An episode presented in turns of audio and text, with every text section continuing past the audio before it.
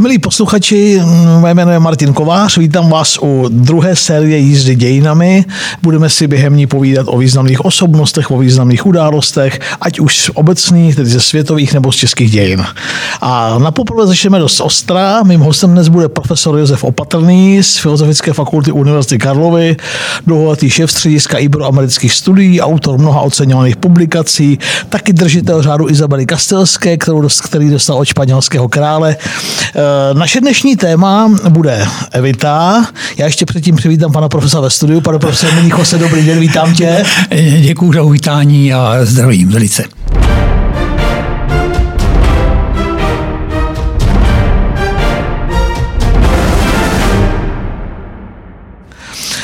Profesor Opatrný na sklonku loňského roku vydal knížku, která se jmenuje Litmi říká Evita s podtitulem Životní příběh Evy Peronové.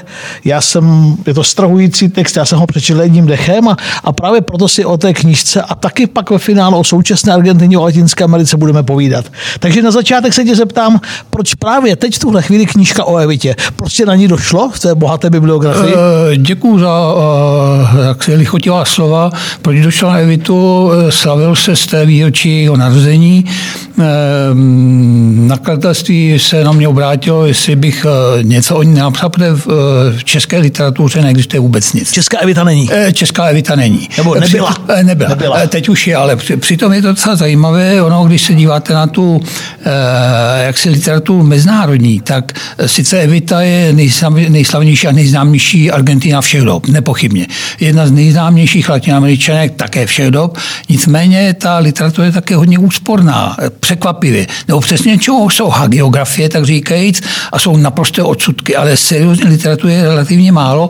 Ono je to na jedné straně pochopitelný, protože eh, je to žena tedy, tak říkajíc, která se narodila v roce 1919, to znamená už století, tak říkajíc, papíru, eh, když to jen trošku přeženu, eh, všechny, tak říkajíc, životní události jsou registrované nějakým způsobem ale eh, prvních 15 let Evity Peronové v podstatě téměř neznámých, nebo přesně je tam tolik eh, jaksi velkých otazníků, že to eh, poskytlo obrovské pole pro řadu domněnek a řadu fám a řadu skutečně úmyslných mystifikací. A pak, to, pak se to trošku mění, ale nemění se to zase moc radikálně v těch 15 letech jejich, kdy odchází do Buenos Aires než si začneme povídat přímo o Evitě, uh, tak si pojďme, protože i ta knížka tak začíná, uh, portrét té země. Jaká země byla Argentina uh, na počátku 20. století, v prvních dvou, třech dekádách 20. století? Co to bylo za zemi? V první dekádě 20. století, v prvních dvou dekádách 20. století to byla jedna z nejbohatších zemí na světě. Nezapomínáme, že Argentina měla to štěstí a ono to neplatí jen pro ty začátek toho 20. století, ale platí to také do, v podstatě do polovičky 20. století. Ona ona se vyhnula oběma světovým válkám. Když se díváte na 20. Eh, století evropskými očima, tak je to, tak říkají, téměř jeden průšvih, ta, ta, ta první polovička. Jsou to dvě světové války, které měly pro Evropu zničující důsledky. Pro Argentínu a do jisté míry pro celou Latinskou Ameriku obě světové války byly požehnáním. Oni na nich hrozně vydělali. Ono v, pro, o 20, pro 20. léta a potom pro rok 45 se uvádí takový bonmot, že tedy eh, chudáci Argentinci to měli špatný, protože neměli v Národní bance pro zlatý cíly kam šlápnout. To je skutečně to uvádí odborná literatura, samozřejmě jako přehnaný tedy tvrzení, ale je to tak. Eh, oni dodávali oběma válčícím stranám.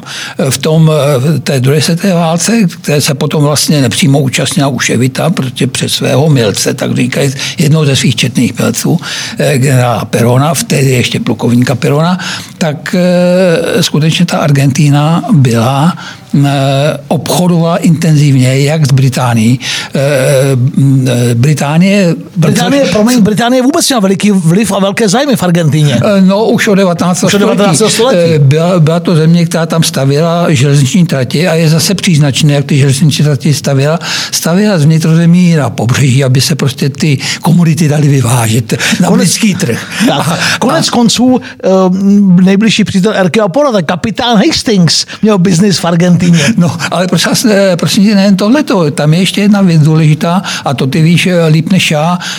Konec konců Británie vděčila ve druhé světové válce za to maso a za tu mouku. To, by, to byla skutečně argentinská mouka, argentinský maso. A potom, když američani, který neměli od jak živa, tak říkají z Argentinu rád, to byla neláska. Spojený státy a Argentina neláska od 19. století, od konce 19. století.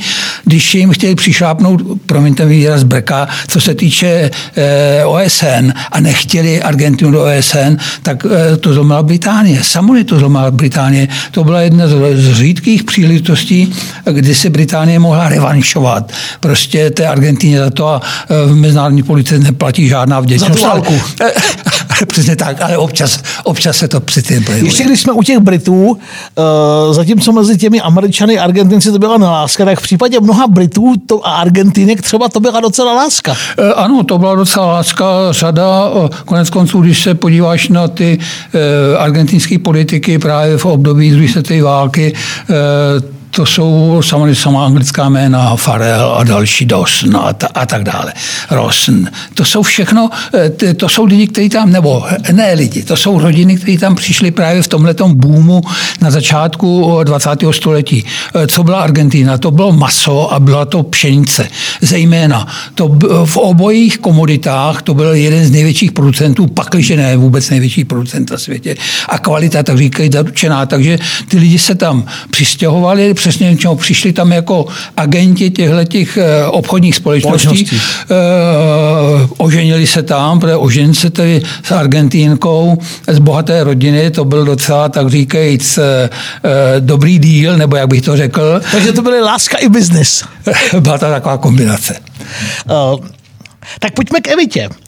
Jak se tohle po smrti otce chudé děvče z venkova dostalo do Buenos Aires. Bylo jí 15 let, když přišla do Buenos Aires. Samotná 15-letá holka, to musel být teda po čertech pěkný mazec. E, to asi mazec byl a v literatuře se tohleto, tak říkajíc, moc nerozebírá, jak se tam dostala a e, co tam dělala. E, ona tam hrála tam divadlo. Je tam, je pravda, že to, to, to divadlo, který začala hrát, tak to byly třeba v divadelním kursu měla dvě věty. Jak se z toho to mohla uživit, eh, já to tady nechci rozebírat, prosím vás, to rozebírali, tak říkající kritikové velice intenzivně už od té, od té poloviny 30. let.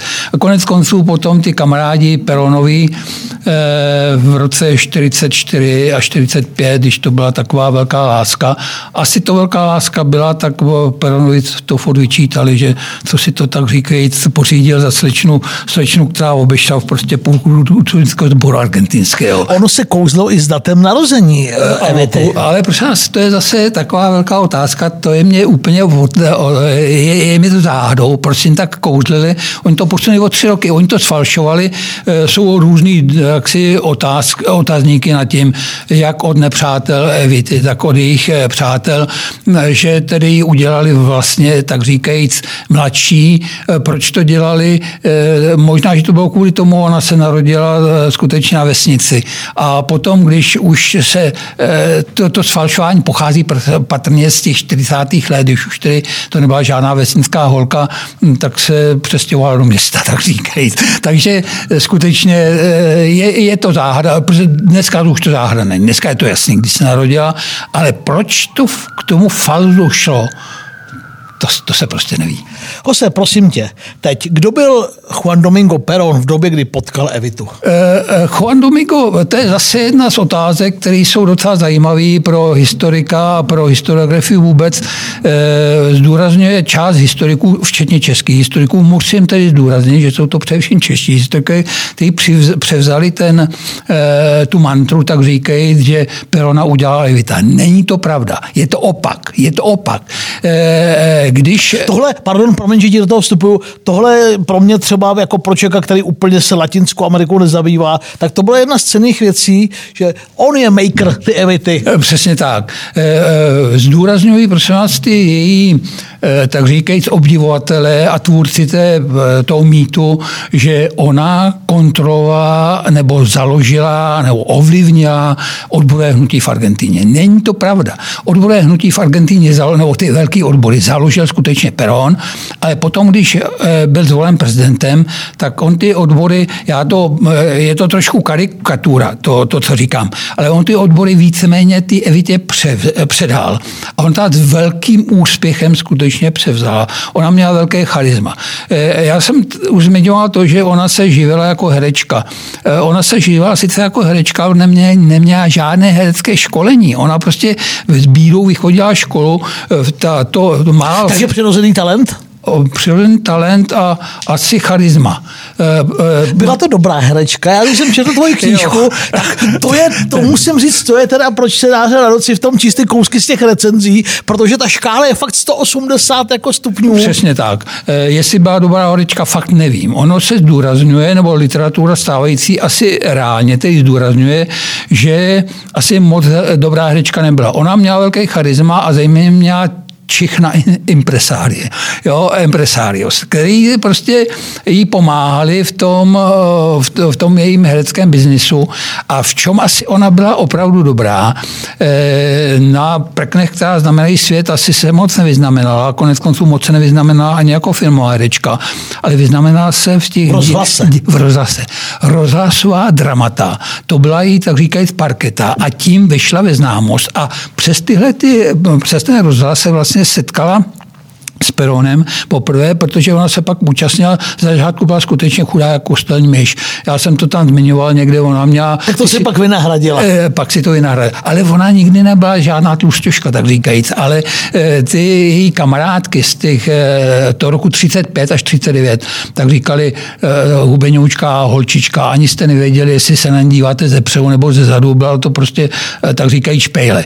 A pak eh, přes ty rozhlasové hry se zavedla a pak vystupovala v těch nejzav, nejvýhlasnějších rozhlasových, tak říkajíc, stanicích. A ona, ne, že by se vázala na jedno, ona eh, ráno vysílala, tedy mluvila v jedné stanici, odpoledne v druhé večer, tak říkají ve třetí. A to už bylo prostě v těch 40.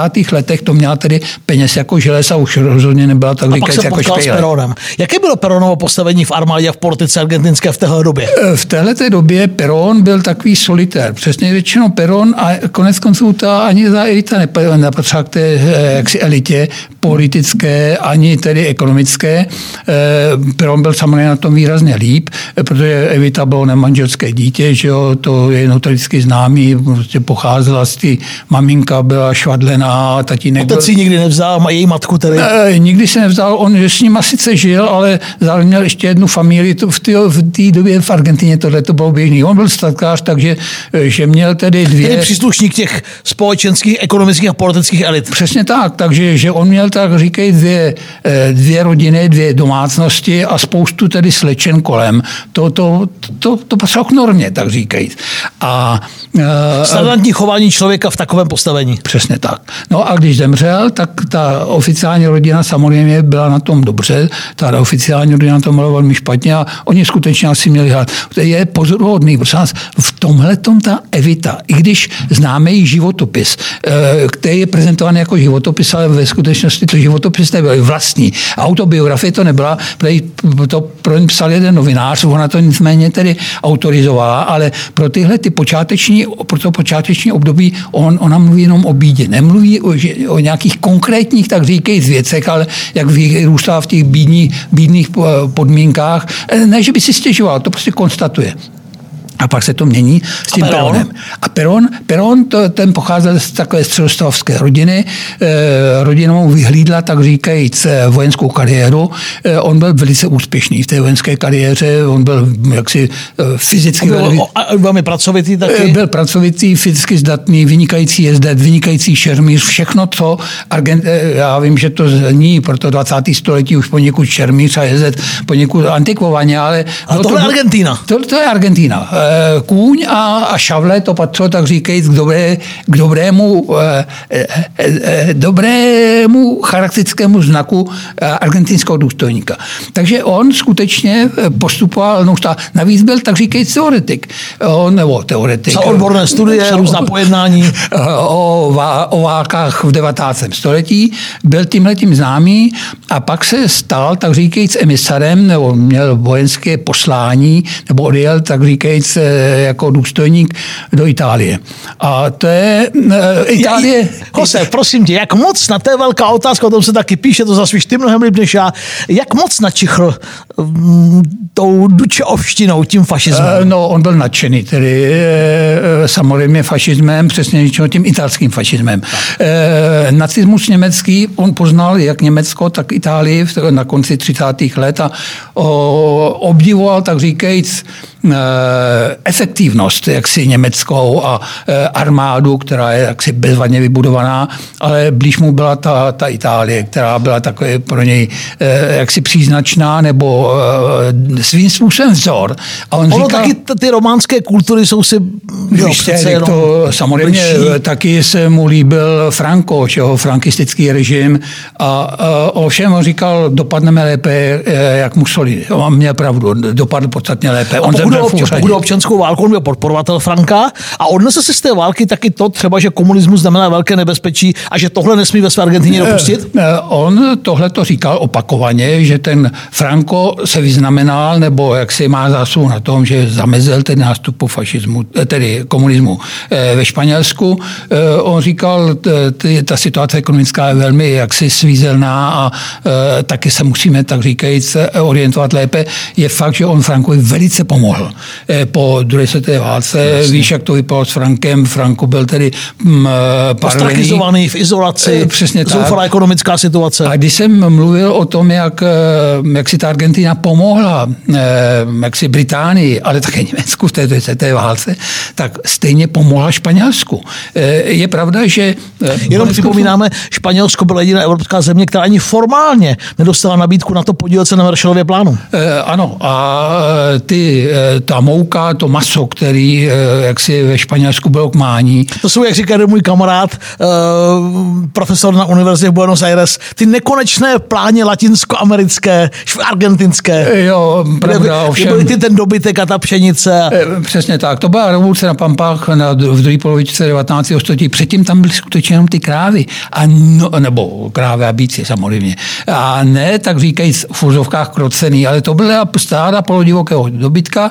Když potřebovali maso, tak si ulovili, prostě ty vakeros to stáhli, eh, vyvezlo se to do Evropy, nejdřív tedy do těch sousedních zemí, kde bylo otrokářství a to bylo maso pro otroky. Což je trošku nestandard, nebo možná to hmm. posluchače překvapí, protože skutečně eh, hovězí maso až do druhé polovičky 19. století, který se vozil z Argentiny, to bylo, to bylo v bečkách a bylo to naselený. Což bylo takový trošku svízelný, tak říkajíc, aby se to neskazilo, tak to muselo být hodně slaný a normální člověk to nejet. Teď mě napadá, já to nevím, eh, třeba Československo mezi válkami dováželo se do Československa, do první republiky eh, argentinské maso? Eh, vozilo se argentinský maso, vozilo se argentinský sádlo, nevozilo se ho moc, vozilo se zejména tříslo a takovéhle věci, to byl za baťa, že jo. Tříslovina, které na zpracování těch evropských hovězích kůže, taky se vozily hovězí kůže. Takže tohle to všechno byla, tak říkajíc, Argentína a byla to Argentína to 19. a počátku 20. Eh, velkou změnu v tom mase znamená se chladírenský lodi. To je od 70. let 19. století. A když tam byl Klindera, eh, to byl takový jak Patagonská říci? záležitost. Patagonská záležitost. Prosím tě o pár slov na tohle téma. No, patagonská záležitost. Eh, Rakousko-Uhersko dostalo v roce 1910 nabídku, Nabíd? jestli, nabídku, jestli by si nechtěli zařídit takovou kolonii menší, nějakých 50 tisíc kilometrů čtverečních eh, v Patagonii. V Patagonii. Proč to sešlo? Eh, z jednoduchého důvodu. Fernand Klindera, což byl český agrárník, který tam jel tohleto potom pátrat, což je taky zajímavý. Eh, Rakousko Uhersko dalo českému agrárníkovi, tak říkajíc, úkol, aby zjistil, jestli v té Argentině opravdu pro ty e, zemědělce z toho Rakouska-Uherska je to jestli dobrý. by to mohla být úspěšná mise. A, a nemohla, protože on říkal, to, co nám nabízí, je moc na jihu. E, pro evropský, no, středovský zemědělce to není správný terén. A on ještě navíc, to byl velký patriot a říkal, český zemědělec patří na Českou roudu a někam do Argentíny.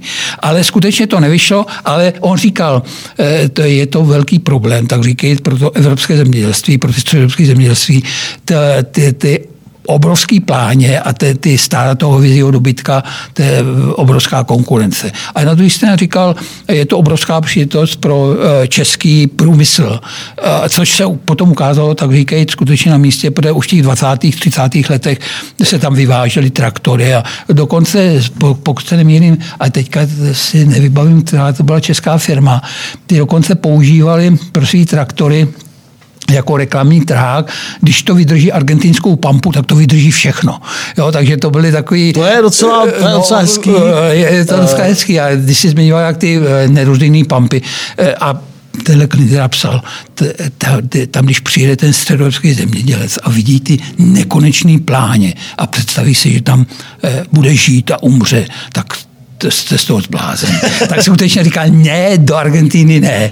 Ale říká, tu Argent, ty kontakty musíme udržovat tak eh, teď myslím, že, jsme, že se nám docela pěkně ten obraz té země jako otvírá. Tak vrátíme se teď k Peronovi. Je jsou 40. léta, Peron se vrátí do Argentíny ano. a rodí se fenomén jménem peronismus. Co to je? Eh, no ten peronismus se rodí trošku až eh, v roce 44. Eh, jak se, já jsem říkal, že on Peron sice pocházel ne z tak chudých poměrů jako ta Evita, ale pocházel, dejme tomu, ze středoskautského prostředí, nepocházel z té elity a když se účastnil puče v roce 43 vojenského puče, který řídil vojenskou vládu. On dostal tak, důležitou funkci, ze které pak bylo ministerstvo. Přesně tak. On dostal velice důležitou funkci, kterou nikdo nechtěl, protože to nebylo důležitý. Jo? Takže e, dostal skutečně dozor nad tím odborovým hnutím. A prostě, prostě to odborové hnutí v této době v Argentině to byla eh, okrajová záležitost.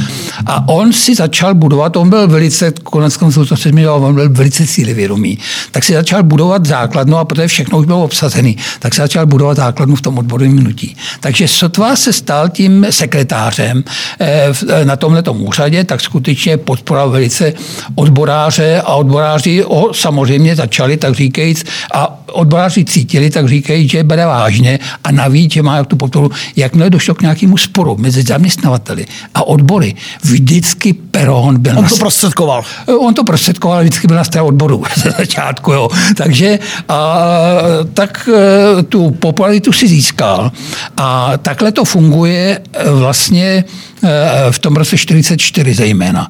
Eh, Čili on byl, on byl první, kdo oslovil ty descamisados? Eh, no, descamisados to je termín, který se zrodil, tak říkají později, ale to je zase takový e, zavádějící, tak říkají termín.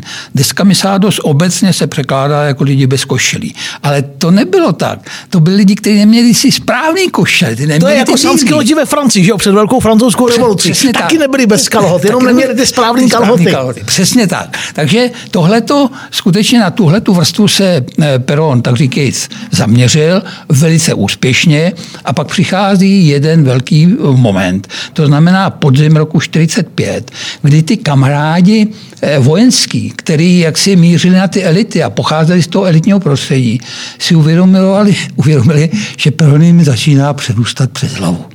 A on se nějak netajil, že tedy má velké ambice a skončilo to tím, že ho donutili, aby rezignoval.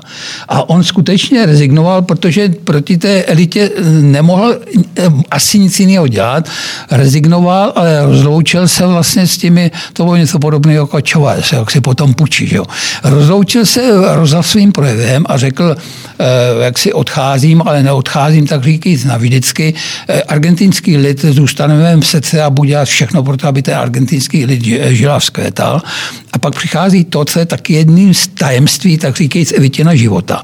Ti hagiografové říkají, eh, Evita zbuntovala ty odboráře, aby uspořádali tu obrovskou manifestaci, která vlastně přivedla Perona zpátky.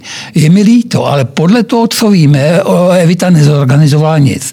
To organizovali skutečně ty jeho odborářští kamarádi a na, tom, na té mohutné manifestaci toho 17. října skutečně tedy vyžádali si, aby Peron se vrátil a on se skutečně vrátil a ti jeho elitní kamarádi, kamarádi a soupeři viděli, že už je to ztracený. Jo. Takže od toho slavného 17. října 45 skutečně, eh, abych se vrátil ještě k té Evitě pořád na ní zapomínám, ale ono se vůbec neví, kde Evita toho 17. října byla. E, e, mluví se o tom, jak byla na té manifesta, nebo obíhá ty odborářský ústředny, aby přišli. Neví se to. Neví, to se, hezký, neví se to, neví, neví se to. A je, je, já bych mohl říkat, no tak asi, asi je obíhala. E, v podstatě existuje jediný svědek, nebo jediný muž z těch odborů, který říká, skutečně Evita s náma mluvila ale to je všechno. Ona se potom, tak říkají, přilípla, nebo jak bych to řekl, já se omlouvám za ten, ten výraz, ale zejména, tak říkají, z toho Perona, jak mě pustili, tak se vrátil do toho jejich společného bytečku, no, bytečku takového apartmánu mamutího a tam, tak říkají, eh, tam z toho apartmánu odváděli ty vojáci mimochodem, jo, když ho potom jak si internovali. Takže vrátil se tam, velká sláva, Eh, za týden potom, za necelý týden dokonce, a vlastně akorát za týden se vzali a eh, Peron prohlašuje, budu kandidovat v prezidentských volbách a skutečně kandidoval. A ta Evita už vlastně dělala takovou spojku eh, jak si na ty, eh, na ty odbory. Přesně řečeno vyslali do těch odborů, ty odbory svěřil. A jak jsem řekl, ona byla skutečně... Eh, byli si navzájem prospěšní. On jako velmi. prezident a ona jako děvče, které mělo pod palcem a mělo, no. dokázal vzbudit ty davy. Jednak davy a jednak skutečně Argentínky měli hrozně rádi, protože ona třeba, že neměla děti a vlastně ta rodina byla taková s, s tím s rodinou, ten začátek rodinného života byl takový trošku klopotný, ale e, prostě s těma ženama argentinskými dovedla mluvit. Uměla to. Um, uměla to a e, argentinské ženy, když přišli s prosíkem, tak přišli s dětma. Jedno dítě drželo za sukny a druhé dítě Jedno oko nezůstalo suché. Jedno oko nezůstalo suché. Když už, když už se bavíme Eva Peronová, Argentinky, ženy, politika. Eh, asi můžeme říct, že ona otevřela, tak říkajíc, cestu k politickým kariérám dalším ženám, političkám v Latinské Americe. Eh, to zcela bezpečně. Jestli má na něčem Evita velkou zásluhu, samozřejmě ona měla, jak si eh, zřídili pro ní nadaci, což byla taky dobrá nadace, protože dostala peníze, tak říkajíc, úředně dostala od státu peníze. A neúředně dostala další peníze, protože zaměstnavatelský svazy nebo Eh, zaměstnavateli byli nuceni posílat ty peníze. A když neposlali, tak byla stávka, tak oni se řekli, že je lepší A Evita si neuměla pracovat? Eh, eh, Evita, Evita uměla pracovat téměř ze vším. Na druhé straně je pravda, že ona tyhle ty peníze úplně nerozházela. Nebo já se omlouvám, to, teď jsem byl poněkud hrubý vůči Evitě. Ona vybola z těch peněz spoustu záslužných, nebo zaplatila spoustu záslužných aktivit. Nemocnice stavěla, školy stavěla, školky stavěla. Tohle to všechno skutečně typy, ale taky si pořizovala, tak říkají, základní šperky v nejluxusnějších jaksi šperkářství v, v Americe i v Evropě. Jo, takže tady byla... Tady... To spektrum těch vydání bylo široké prostě. vydání bylo široké, když byla v Evropě. Jo. Mimochodem, to byla jediná evropská cesta, nebo jediná uh, velká cesta mimo Argentinu. Jak se viděli bylo v Evropě? Ve Španělsku si jí líbilo hrozně. Eh, ono to je taky daný tím, že Franco ji připravil tedy přivítání královský. Eh, on tu Argentinu hrozně potřeboval. Takže skutečně tam eh, Daví nejdřív, tak říkajíc, nuceně vítali, nebo byly to organizovány, tak říkajíc, akce. Ale ona, jak říkám, uměla vystupovat a byla taková skutečně hm, půvabná to žena a hm, hezky mluvila. Takže Španělé úplně, eh, tak říkajíc, brali i s klupama. Podlehli tomu kouzlu, stejně jako Argentinci? Podlehli tomu kouzlu a pak, eh, jak říkám, ten začátek, tak to bylo organizované, tak říkají vítání a pak to bylo neo, naprosto neorganizované. To byly prostě statisícový davy, který vítali kamkoliv přijel. Ona to navíc srovnávala potom s tou Itálií. Itálie 47, to nebyla žádná pravicová, tak říkají. Ne, to, to, to, to, nebyla, to, to, rozhodně... teda vládnou křesťanští demokraty Gasperiho, ale... ne, rozhodně to tak říkajíc eh, režim, který říká, říkal, naším vzorem je Mussolini, budeme to dělat ale líp, a nebo Franco, tak rozhodně s tím letím slovníkem nemohla v Itálii uspět a tam pořádali velký manifestace a táhni domů a, a prostě žádná, žádná, žádný vzor Itálie Mussoliniovská. Ve Švýcarsku, když přijela, tak tam dokonce nějaký emigranti ji napadli, házeli tam po ní kamení, tak to si taky nemohlo líbit samozřejmě. To by se nám, a, tak, to by se nám taky nelíbilo. A ona měla velkou ambici, aby ji přijala britská královna, ale britská královna ji nepřijala. To prostě nešlo. To bylo ještě v době, kdy britská královna nepřijímala kde, kde jakého šupáka. Že?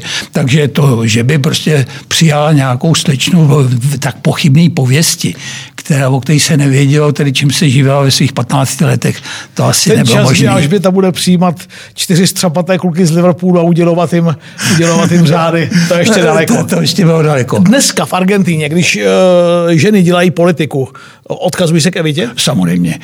Nemohou jinak, když kandidovali, když kandidovali Kirchnerovi, Nestor Kirchner a jeho manželka tedy Fernandezová, když poprvé kandidovali do prezidentského úřadu, nebo Kirchnerov kandidoval, všude nemohlo se to obejít bez obřích plakátů, tak říkajíc Peron a Evita. A Kirchnerová Fernandezová tedy samozřejmě neustále mluvila o tom, jak ta Evita otevřela dveře ženám do politiky nejen v Argentíně, ale v celé Latinské Americe. Měla pravdu mimochodem. Já jsem to nezmiňoval, měl jsem to asi zmínit. V tom roce 51 v těch volbách prezidentských, tak se uvažovalo o tom, že by mohla kandidovat jako viceprezidentka. Ale nakonec to prostě... Proč se to, ne, proč se to nestalo? Proč se to nestalo? Já si myslím, že si ta společnost uvědomila nebo ty její kamarádi a ta skupina, ta, ta, ta vládnoucí vrstva, včetně Perona, si uvědomovali, že sice Evita má obrovskou popularitu, ale že argentinská společnost, kdyby kandidovala, tak říkajíc na viceprezidentku, takže by to byl šok, nebo že by to bylo takový velice nestandardní. A Peron nepotřeboval nestandardní věci, on potřeboval standard, tak říkajíc. E, to je mimochodem věc, která e, mi do dneška uniká a fascinuje. Oni uspořádali odboráři, prosazovali jako na ten viceprezidentský post, tak uspořádali mamutí manifestaci. Tam bylo přes milion bylo lidí. Přes, tak, tam bylo přes milion lidí. Přes milion lidí a e, vystupoval tam, vystupoval tam samozřejmě Peron, vystupovala tam Evita a všichni čekali, že oznámí svoji kandidaturu na viceprezidentku. A ona to neudělala. To byl a, těžko, těžko představitelný tlak. Kdo někdy vystupoval před větším davem, tak dobře ví, co to je. A ten milion a půl lidí začalo řvát, kandidovat, kandidovat, kandidovat. A ona řekla, já vám to řeknu za dvě hodiny. A, a oni říkali, teď chceme to slyšet, teď kandidovat. Ona tam skutečně tam plakala, to jsou vě, věrodný, tak říkající věci. Plakala tam Peronovi na prstech plakala. A, a pak řekla, já teďka nemůžu říct, já, já vám to řeknu zítra. A když tenhle ten tlak ustál, pro mě to nepo, ty jsi to řekl, milion a půl lidí řve a prostě skutečně militantně něco požaduje. A ona to skutečně dokázala odmítnout. A třetí den potom řekla, nebudu kandidovat. A obrátila se na argentinský lidi. Zase, zase to je příznačný. Mám vás ráda a udělám pro vás všechno, co je možné, ale z toho viceprezidentského úřadu já bych to nemohla dělat tak, jako to dělám z té svý nadace. Takže v sobě měla velikou sílu. To, to, tohle, to tady, tohle, tohle, tohle, svědčí tohle, o tom, že... To, to, to, jak se říká, tough guy, tak tohle je tough girl. To je skutečně. To, je, je mi to nepochopitelný. Protože já jsem čet samozřejmě ty různé svědectví z toho, z toho schromáždění a všichni zírali. A zírali a ona to ustála, tak říkajíc. No a pak je pravda, že v téhle době ona už asi věděla, ne, asi určitě věděla, že má rakovinu. Takže to, to, to asi hrálo taky svoji, ale přitom ze stejné doby jsou svědectví, kdy ty její kamarádi mluvili o tom, že ona by se tou viceprezidentkou ráda stala. Ale nakonec prostě se to složilo tak, že se nestala a už od podzima to leto bylo v srpnu a, a od podzima potom už byla v nemocnici a, a pak už to bylo hrozně špatný. Je to taky zajímavý, já jsem zmiňoval, jak ta ta Argentina nemá ráda Spojené státy. A e, povolali tedy americký lékaře, a nejen americký lékaře, ale povolali taky lékaře Německa, ze Švýcarska. A tu už potom jenom oznámili, tak to je otázka dní. Ale to už byl potom jaro tedy, to už, potom 52. Pojďme k druhé části toho dnešního povídání. Už jsme si konec konců dotkli o tom, jak Evita doteď inspiruje argentinské ženy a političky. Jaká je dnes, jak, jaká země je dnešní Argentina? Jak se dnes žije v Argentíně? Ekonomicky, politicky? Jak moc je ta země zasažena koronavirovou pandemií? No velice. Je zasažena velice, je to jedna z těch nejohroženějších zemí. Zase otázka proč, konec konců, ale to není otázka Argentiny, to je otázka celého atlantického světa. A v tomhle jaksi případě ta Argentina atlantickým světem, to, to platí o Peru a platí to o všem možném. Koronavirus je i přes neuvěřitelně drsná opatření. Je koronavirus i v, na Kubě a tam se tady, tam, ta, tam se vyznají, tak říkají jak budovat karanténní opatření a ani, ani tam to prostě, ani tam to prostě není eh, lehké. A, to si snad radši ani nechci představovat, jak si kubanští vojáci a kluci umějí jako vynučit ta karanténní opatření. ano, to je, to je pravda. Ale a, a ani tam to není, tak říkají Peříčko. Eh, navíc, a když jsem tu Kubu zmínil, tam je jeden hrozný průšvih který není tak, takovým průšem v té Argentíně. Argentina má jen širší, tak říkají, ekonomické možnosti. Tam je pořád to zemědělství a pořád jsou tam suroviny. A pořád, zatímco ta Kuba byla závislá e, na turistice. A e, konec turistiky, to znamená, konec konců to, to sledujeme na Kubě v těch posledních, dejme tomu, týdnech a měsících, tak to je důsledek toho, že ta turistika úplně vypadla.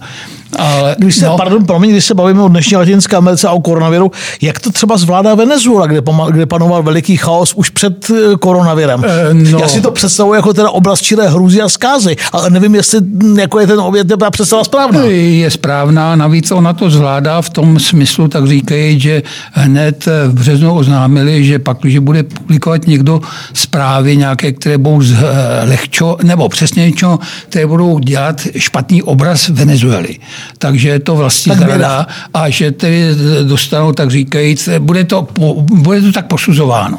Takže takový ty různé nemocnice, které uh, publikovali, dejme tomu v březu, v Dubnu, ty informace, kolik mají nemocných, tak uh, přestali publikovat samozřejmě, protože to je riziko. Takže ta situace tam velice komplikovaná. Ale ona je, abych jaksi neinzeroval jen tyhle ty země, které mají takový ty režimy, dejme tomu trošku zvláštní, ta situace je komplikovaná v celé Latinské Americe. Eh, Mexiko, eh, který je, tak říkají... Tam se na Kolumbii, kterou já eh, trochu znám. Kolumbie to je stejný, ale v Kolumbii tam je ten, ta situace komplikovaná tím, že tam spousta těch emigrantů... Utíkají tam z Venezuely. Z Venezuely a teďka a s tou situací kritickou nebo velmi komplikovanou zdravotní, ale taky sociální. Do té Kolumbie se skutečně nahrnulo milion, milion Venezuelců, kteří neměli žádný jaksi pojištění, nic podobného a e, musí tam nějak existovat. Takže skutečně to poznamenalo ten sociální systém a když to potom přišel koronavirus a ty velký problémy, tak řada z nich si říká, e, ta situace je tady komplikovaná a jsme navíc, tak říkají v cizí zemi, my se vrátíme radši do té Venezuely, kde je to tedy Svarpa Neštovice, ale Přeci jen tady, tam máme kamarády a máme tam rodiny.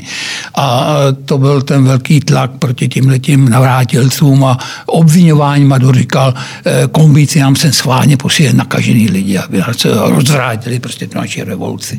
Ale abych se vrátil k té původní otázce, samozřejmě eh, Argentina, jsem to řekl, eh, komplikovaný, já neřeknu teďka, kolik je těch nemocných a jak to vypadá, ale on se to mění každý den samozřejmě k horšímu 嗯 nicméně funguje aspoň to, funguje aspoň to, že eh, pořád tam mají, tak říkajíc, nějaký hospodářský odvětví, který eh, tu zemi mohou, tak říkajíc, držet nad vodou. Eh, to ne tentokrát už pšenice, my jsme mluvili o pšenici a o maso, ale místo pšenice teďka závisí ta argentinská ekonomika nebo zemědělství na soji. Soja to je v celé Latinské Americe obrovský, tak říkajíc, obrovská plodina. Včetně... Ní velká část Argentiny žije. A, a, a stýže, samozřejmě. No, takže ono, když jsem řekl velká část, i takový země, kde by to člověk vůbec nečekal, že tam ta soja bude tvořit takový důležitou součást ekonomiky.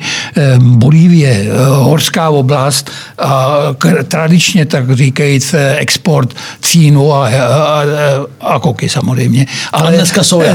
Dneska je to soja. No, a, a zemní plyn. Zemní plyn, který se exportuje do té Argentíny, a, ale hlavně do Brazílie. Jo, takže když, jsme, když máme Latinskou Ameriku současnou, tam už od Bolívara vždycky hrá důležitou roli armáda v těch zemích. Jak je to dneska? Uh, ta role armády v té Latinské Americe samozřejmě klesla, výrazně klesla.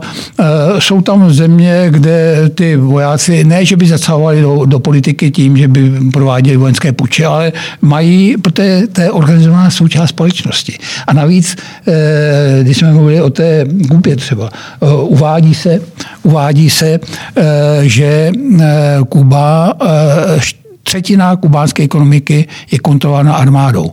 Ne kontrola, že by se vyráběly tedy vojenské věci, ale jsou to normálně civilní podniky, kde ta armáda hraje tedy velkou roli. Takže eh, v tomhle jaksi smyslu ta armáda neustále tam tu svoji pozici má. Argentina měla taky zkušenost, má zkušenost s vojenskou vládou. No, to měla. Na, na Galtieriho no, na, na 80. Ano, let. Ano. A argentinská armáda to má u argentinské společnosti to špatný. Právě z těch 70. 80. let. Eh, bohužel tedy pro Argentínu nebo pro tuhle zemi eh, ta vojenská vláda, vojenské vlády jsou vždycky s velkými otazníky. Ale eh, v Argentině ty otazníky byly tak super otazníky, protože těch 20 tisíc mrtvých, nebo kol, to se vůbec neví, kolik je těch mrtvých, tak ty skutečně můžou klidně při, připsat na účet ty armády. Takže eh, chuntě eh, navíc chunta to byl taky o, o takový e, historie sama pro sebe. Ona, když potom už těch e, začátku 80. let e, nesplňala nic z toho, co slibovala. Ona slibovala, že tedy zlepšíme ekonomickou situaci, všechno to bylo horší a horší, tak si vymyslela, že tedy získá slávu tím, že získá Malvíny. Malvíny, no, Falklandy. Válka z Argentiny, válka z Argentiny z Británii. Přesně tak, no to byla komická záležitost. Mnohem důležitější, ale dodnes, myslím, pro Argentince, než tady, než tady v Evropě si uvědomujeme.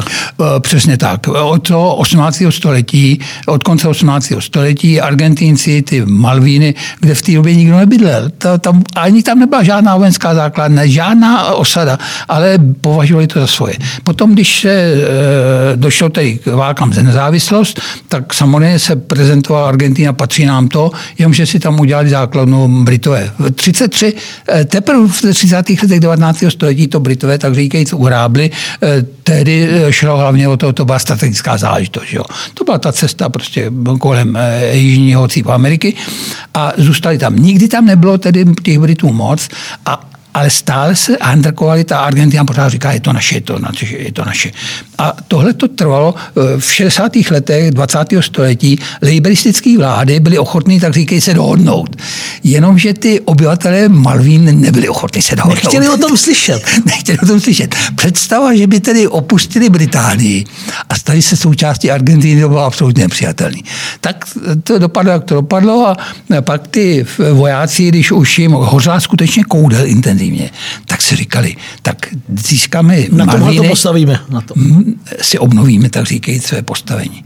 Ale Takže... měli smůlu, protože v Británii vládla Tečerová, jo, když argentinští vojáci, tak to taky potřebovala. Když vyjednávali s Američany, tak Joe Schulz byl minister zahraničních věcí tehdy, říkal, pozor si dejte, to je paní, která nechala pomřít ty hladovkáře. No. To, to ne, nečekejte, jako, že to půjde jako snadno. A jinak notabene ještě tam byla jedna věc. Oni předpokládali Argentinci, že Spojené státy jim tak budou lehce pomáhat, nebo aspoň, aspoň budou neutrální, ale oni nebyli neutrální, ta Británie byla přece jen důležitější než ta, ta Argentína. Tak to dopadlo, jak to dopadlo. A ty samý milion, ne, to jsem přehnal teďka, ne milion lidí. Když oznámili, oznámila chunta, že obsadili Malvíny, tak to byly statisícové demonstrace, v tom se ty vojáci nespletli na její podporu. Eh, sláva, tedy Malviny jsou naše. A stejný statisíce lidí, který potom, když to ty Britové uhrábli zpátky, tak zvali pryč s chuntou. Ti samí lidi, jak to bývá. No, jistě, jak to bývá, ti, ti samí lidi. lidi. A e, samozřejmě chunta věděla, že tady všechno ztraceno, tak potom vypsali volby e, a v těch volbách, to je zase příznačný. E, když jsme zmiňovali ty peronisty, peronisty peronistická strana do dneška, ne, hustická strana, dědici Peronovi do dneška e, jsou e, ta, e, ten segment společnosti, který tu politickou scénu ovládá. Eh, s tím, s tím se nám dělat. Menem eh, jsou levicoví hm, peronisti, pravicoví peronisti. Ale peronisti. A, ale jsou to peronisti. Takže tohle to fungovalo a to byly jediný volby. Pak byly ještě volby po tom průšvihu, v roce 2000, kdy vyhráli radikálové. Na chviličku. Ale ty radikálové, což je tradiční strana politická v Argentině, středostavská strana, která vznikla právě na konci 19. na začátku 20. To v té období, tom období velkého růstu té Argentiny, tak vyhrál tedy Alfonzín a e, tedy e, radikál, ale pak už zase vyhrávali peronisti. Tak, poslední téma. Ptal jsem se jednoho svého kamaráda, vynikajícího technika, co se ti vybaví, když se řekne Argentína? A on mi řekl Evita, Maradona a František. Tak o Evitě už jsme si řekli dneska toho hodně. Co znamenal a znamená a proč Diego Armando Maradona, mistr světa, kapitán mistrů světa, co pro ně znamenal a znamená? Teď nedávno zemřel, i proto možná o něm stavíme pár slov. Velký Argentinec. Ano, znamená tedy pro Argentinu stále hodně. Stále, ty fa, jaksi fanoušci argentinský stále považují tedy Maradonu za nejlepšího fotbalistů všech dob a to, tak tady se neschodneme. Já si myslím, že to byl Pelé. Ale dobře, každopádně je to latinoameričan. Ale skutečně já si myslím, že s těma eh, Maradona měl jednu hroznou výhodu, on byl jako trpaslík, takže on skutečně tím velikánům mezi tím no, se lehce proplet. Ale jinak eh, si myslím, že technicky byl lepší Pele. Ale můžu se plet, nejsem žádný fotbalový taktik, odborník. Ale samozřejmě pro Eh, Maradonu, nebo pro Argentínce Maradona je naprostý bůh, do dneška pořád je bůh, přes jeho všechny přešlapy. Mimochodem, já jsem tady možná trošku, co se týče toho Maradony, mě hrozně vadí eh, ta boží ruka. Ta boží ruka. Eh, ta boží ruka mi vadí, fakt. Eh, já chápu, ne, že bych to podporoval, ale chápu, že v zápase, prostě když se kope. V tom ajfru. V tom ajfru tam strčíš ruku, nebo se ti tam připlete ruka a ty bo říká, ne, ne, to nebyla ruka. Ale pak, když to říkáš po zápase, tak už je to blbý. Ne, to, to pro mě je nepřijatelné. Já jsem no. slyšel rozhovor s jeho tatínkem a on říkal, kdyby se to bylo v 680. roce, čtyři roky po válce s Británií a jeho táta říkal, kdyby se Diego přiznal, tak se nemohl vrátit domů, tak ho zabili. Já předpokládám, že přeháně a možná zase netolik. možná je to pravda, ale ne. Je, je, říkám, já to chápu v tom zápase, ale potom mě to připadá skutečně ne. takový trošku nestandard. Nebo naopak standard. Sportovci jsou zvláštní a konec konců je to jejich profese, tak se musí prostě e, být úspěšný. Dobře, takže e, když umřel, tak e, víš, že existuje tak říkají hnutí za to, aby byl Maradon eh, prohlášen za světce. Eh, konec konců eh, to, to existuje u té Evity. To sotva umřela, tak se okamžitě jaksi mm, vzniklo hnutí jaksi Evita světice. Mimochodem, když o tom mluvíme, tak možná byla blíž tomu posvěcení nebo, nebo k té světici měla možná blíž než ten Maradona. On sice taky po, pořádal různý dobročinný akce, ale eh, ta Evita opravdu pomohla těm chudým eh, Argentincům. Skutečně, já jsem mluvil o těch ženách, ale oni to nebyly ani ženy, to byli starý lidi a budoval starobince a něco všechno. A, eh, takže to, dobře, konec konců sotva, když jsi zmiňoval Františka, sotva, František, třetí, dneska ano. velký Argentinec. Já myslím, že na tom, jak pojal ten pontifikát, je hodně znát, že je to latinoameričan. Je to tak.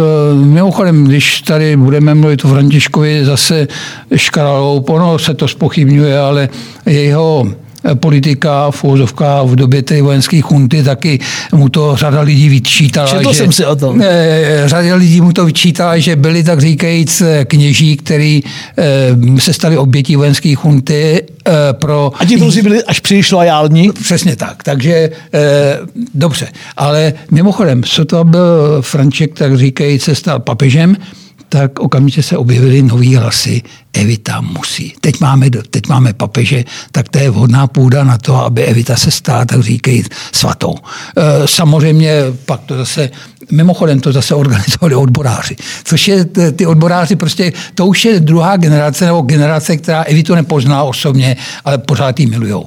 Takže... To by si měl Pepík středu a poslechnout tady to, to, to jsem dneska. ale, ale je, je, pravda, že já už jsem to zmiňoval, ty zásluhy o ty chudý Argentínce e, jsou nespochybnitelné.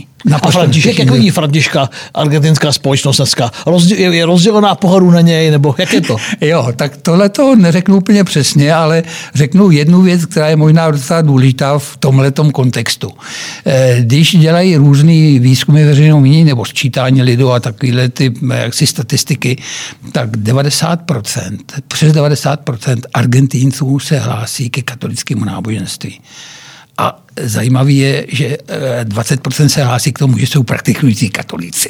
Jo, takže ten rozdíl je tady naprosto nebetyčný. A stejně v Argentíně, jako v jiných zemích Latinské Ameriky, to náboženství je mi líto, tedy je mi líto těch lidí, kteří skutečně tam vykonávají nějakou, tak říkají, činnost boulibou, tak to náboženství už daleka nemá takovou eh, roli, jako mělo ještě před 50 lety. Nemluví o tom, že eh, v Latinské Americe se etablovaly ty různé protestantské, tak říkajíc, sekty ze Spojených států. Tohle to neplatí tak pro tu Argentinu. Já jsem říkal, že v Argentině Spojených státy to nemají, tak říkají, nebo Američan to nemají úplně nejlepší. Konec konců Che Guevara byl, tak říkají z Argentiny, že? Konec konců byl to nejslavnější, nebo jeden ze dvou nejslavnějších Kubánců byl Argentinec. Jo, přesně tak. Ale e, to na I proto, promiň, I proto na něj ten můj kamarád technik asi zapomněl, protože ho vůbec nemá fixovaného k Argentíně. Jo, nemá to, to je pravda, ale abych se vrátil k tomu tomu, tak si myslím, že opravdu ta situace e, Františkova v Argentíně není úplně tak e, optimální, abych to řekl jaksi kulantně. A vůbec náboženství, abych se vrátil k těm protestantům, ty protestanti to jsou samozřejmě hlavně ve Střední Americe. E, tam prostě protestantské jaksi denominace e, přišly s takovou docela zajímavou politikou, velice úspěšnou, že oni se snaží získat ženy. Eh, samozřejmě z pochopitelných důvodů, protože v té střední Americe ty eh, rodiny záleží tak, nebo závisí životně na ženách. Eh, chlapi jsou buď to někde ve Spojených státech a vydělávají tam peníze, nebo prostě vůbec jsou neznámí. Zatímco ta, rodě, ta žena... Ty rodiny tu společnost drží, drží, drží pohromadě a hlavně, když je to mm, prostě chodí k nějakému protestantskému pastorovi, tak je jak si předpoklad, že i ty děti se k tomu přidají, takže jsou tam stanice, které vysílají tedy, jak si, eh, jak si motivují ty eh, toho obecenstva, tak říkajíc, aby se přidal k těm protestantským denominacím. Tam to vypadá, když jsem říkal Argentina 90, 90% se hlásí ke katolictví, tak v té střední Americe 70% se hlásí ke katolictví nebo 60% a ostatně jsou ty denominace, tak říkajíc, protestantský. Tak jo, tak já moc děkuju. Není zač, byl mi potěšení. Latinská Amerika to je skutečně jak Potěšení objekt. pro mě, snad to bude bavit i posluchače. Dnešním hostem, mým prvním hostem druhé sérii jízdy dějinami byl profesor Josef Opatrný, eh, dlouholetý šéf střediska amerických studií na Filozofické fakultě Univerzity Karlovy a v posledních měsících autor knížky Rytmy říká Evita, životní příběh Evy Peronové. Tak se těším, že zase až jednou do na Latinskou Ameriku budeme si mít co říct. Pěkný den. Eh, díky a taky pěkný den a budu se těšit.